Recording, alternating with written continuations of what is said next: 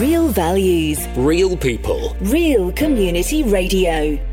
And I'm hoping very much we're going to be joined by the wonderful Lorraine Kingsley. Lorraine, are you there? I am indeed. Hello. Bless you. Welcome for coming back on the show again. Last time we talked about toilets. And in my mind, I apologise for thinking of you as the toilet lady.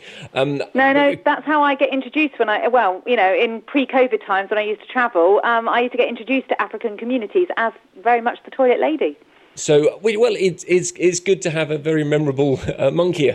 But you've broadened out. And last time, in fact, when I contacted you, I said, oh, would you like to talk about this topic? And you said, no, I've got something urgent that I want to share with you, a new appeal, something that we're doing. It would be wonderful if you tell us, what is it you're up to? Yeah. So when you were talking to me last, I now also can be termed the bin lady. So it's become even more glamorous. The world of toilets has expanded since last September into the world of bin twinning, where people twin their bins in order to twin with a social enterprise in a poor community to tackle the ever-growing problem about environmental sustainability and rubbish. But then since then, because of COVID and because we have seen reports coming from the Disasters Emergency Committee that there are 40 million people currently on the brink of famine, particularly in countries like Afghanistan, DRC, South Sudan, and Yemen, we have launched, as of 2 weeks ago, fridge twinning.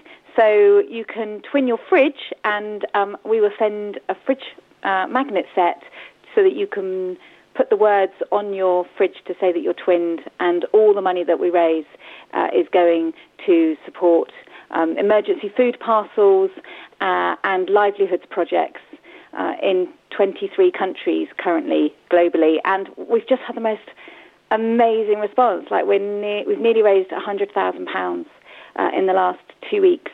I mean, it's a huge programme and it needs a huge amount of money. But just for 2 weeks, that's amazing to have brought in already, isn't it? But it's really amazing. Just to rewind that figure, you said 14 million people. Is that what I heard you say? 40. 40? Yeah. So in Democratic Republic of Congo alone, there are 27 million people at the moment that are what we would class as acutely hungry, so are pretty much starving and are fortunate if they can eat one meal a day. We're hearing stories from Yemen of people going through their rubbish scraps, their children going through their rubbish to find enough food to eat. Parts of Yemen and South Sudan are currently in what is termed famine, and to get the term famine put against your country, you have to be in really, really dire straits, and that is because there are no safety nets, there's no furlough schemes, there's no food banks in these countries. And so when COVID restrictions and lockdowns come into place, casual labourers, millions of people that rely on a daily wage, a daily cash wage for turning up in construction sites or working in road building programmes or whatever, they just lose their income overnight. They have no money in the bank. They, although we're called fridge twinning, they don't have fridges at home because they don't have electricity. So they rely on a daily wage to go to the market probably 3 times a week to get enough food to eat. And so when you lose all of your income overnight and you're then running up debts, particularly if you're a refugee, if you're a Lebanese refugee in Syria, or if you're a Syrian refugee in Lebanon, and you're running up debts to keep a one-bedroom flat over your children's, to keep a roof over your children's head. I don't think we can even begin to imagine what COVID has done to these communities. No. In fact, I only mentioned Lebanon. That's a topic in itself because their inflation rate is going through the roof. So the normal Lebanese people are struggling to buy food rather than being able to have meat daily. I've got a friend out there. He said they're having to buy meat once a week, if that. So they can't afford to buy things. They can't afford eggs or chicken. They can just about afford rice and bulgur wheat. But I was also reading a report that in South Sudan, in 1 month alone, food prices increased by 42%. Inflation is absolutely spiralling because of COVID. So, okay. So if people... I should just say, that figure 40 million, which you correct me on, 40 million, that's actually bigger than the whole population of Canada. And that's a ridiculous number. It's a really shocking number. Yeah. So, well, Democratic Republic of Congo is a massive country, so that's why there's 27 million people at risk in Congo. Okay. Now, I've twinned. Well, I twinned 5 of my toilets. I met you guys at Spring Harvest and was really impressed. Oh, just say sorry. They're not all my toilets. I actually bought them as gifts for family. So, but yeah, it's. I just thought, what a wonderful thing that you're doing. And when you mentioned fridge twinning, I thought that sounds interesting. Who would need a fridge? But now you've explained it's not to get them a fridge because they've got no fridge. It's actually to get them food. That makes an awful lot of sense. It's basically you're twinning the contents of your fridge. With the contents of someone's food larder or, you know, just food basically, in their compound in some of these countries. So can you give me an idea of what sort of figure achieves what, I guess would be an interesting thing for us to know?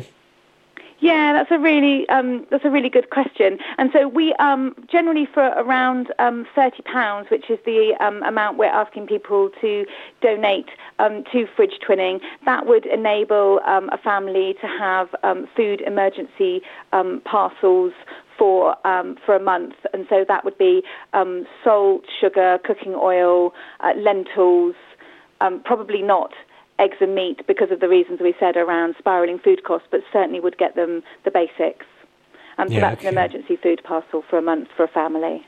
But we're working through network of church partners and particularly for people with very young children, they also need milk and they need nappies and they need things like that, just basic essentials for their children, and so that is part of what our partners are doing. In a lot of places, we're providing food vouchers, so that people can go and buy the actual food that they can afford and that they want and that they need, rather than providing a box of food that may or may not meet their particular family's needs. But we're also providing farming tools and seeds and help with sort of longer-term farming, so that people have got food to eat from a harvest in a few months' time. Lorraine, it sounds really wonderful what you're doing. So I really want to encourage people to get involved. How can people find out more about it and donate if they want to? Yeah, brilliant. So if you don't remember what I'm about to say, if you were to do a search for fridge twinning, it would come up and you would find our website that way. If you come onto the toilet twinning website, on the homepage, there is a banner. If you scroll down, if you click on that, that will take you through to fridge twinning. Or if you can remember this URL, then if you were to put in appeals.toilettwinning.org, that will also get you to the fridge twinning website. We have a little Q&A area on there. We have some more explanation as to what's going on and why this is such a crisis for so many countries. And we would absolutely love it if you would support fridge twinning and all the work that our church partners are doing in these countries. Well, I personally will tell you I will definitely be going there later on and getting that sorted out. I think what you're doing is great. One thing I was going to mention is you mentioned about the children and the families that are being impacted. I just thought as well it's actually something that is really good if you're listening and you've got children and you think, wow, I'm so blessed that my children are able to eat every day, which most, not all, but most children in the UK are able to.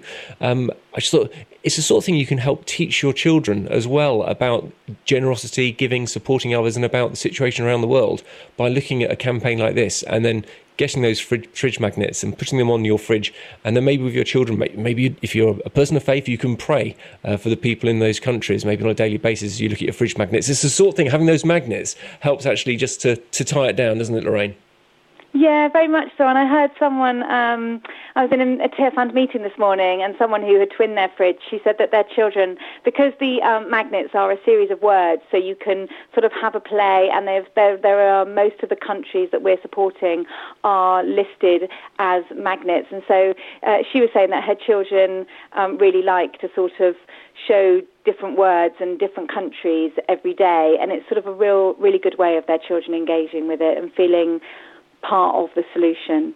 Yeah, absolutely. Wow. We all know that we are connected, you know, and through our faith, you know, Jesus in his encounter with the woman at the well just proved that when he talks about us loving our neighbour, that is never just the person living either side of us. here in the UK, but that is our global responsibility as people who are commanded to love the Lord our God with all our heart, mind and soul, and to love our neighbour as we love ourselves. And this is a small gesture of our act of justice, but I would never focus on how small it feels or how big the scale of the problem is. I would always focus on what you can do rather than you can't. And when I hear the stories of what our partners are doing in these countries, it's truly humbling, and they are bringing Jesus into that desperate situation every single day. Well, that's all the more reason to support it. I would really love it if maybe you could come back on the show in maybe a few months' time, just give us a quick update on how things are going, because obviously it sounds like a desperate situation, and I guess although COVID might be easing where we are, in other parts of the world, actually, it's getting worse and worse. So I'm guessing the supplies and the foods will not suddenly become available is my fear.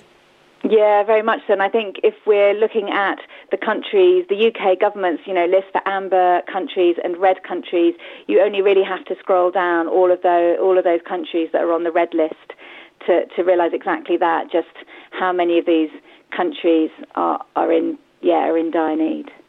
And without, we have the most incredible vaccine rollout in this country, and the numbers are just so impressive. But some of these countries, they're saying in DRC, some of the remote areas won't get a vaccine until 2023 at the earliest. So the vaccine definitely isn't a silver bullet.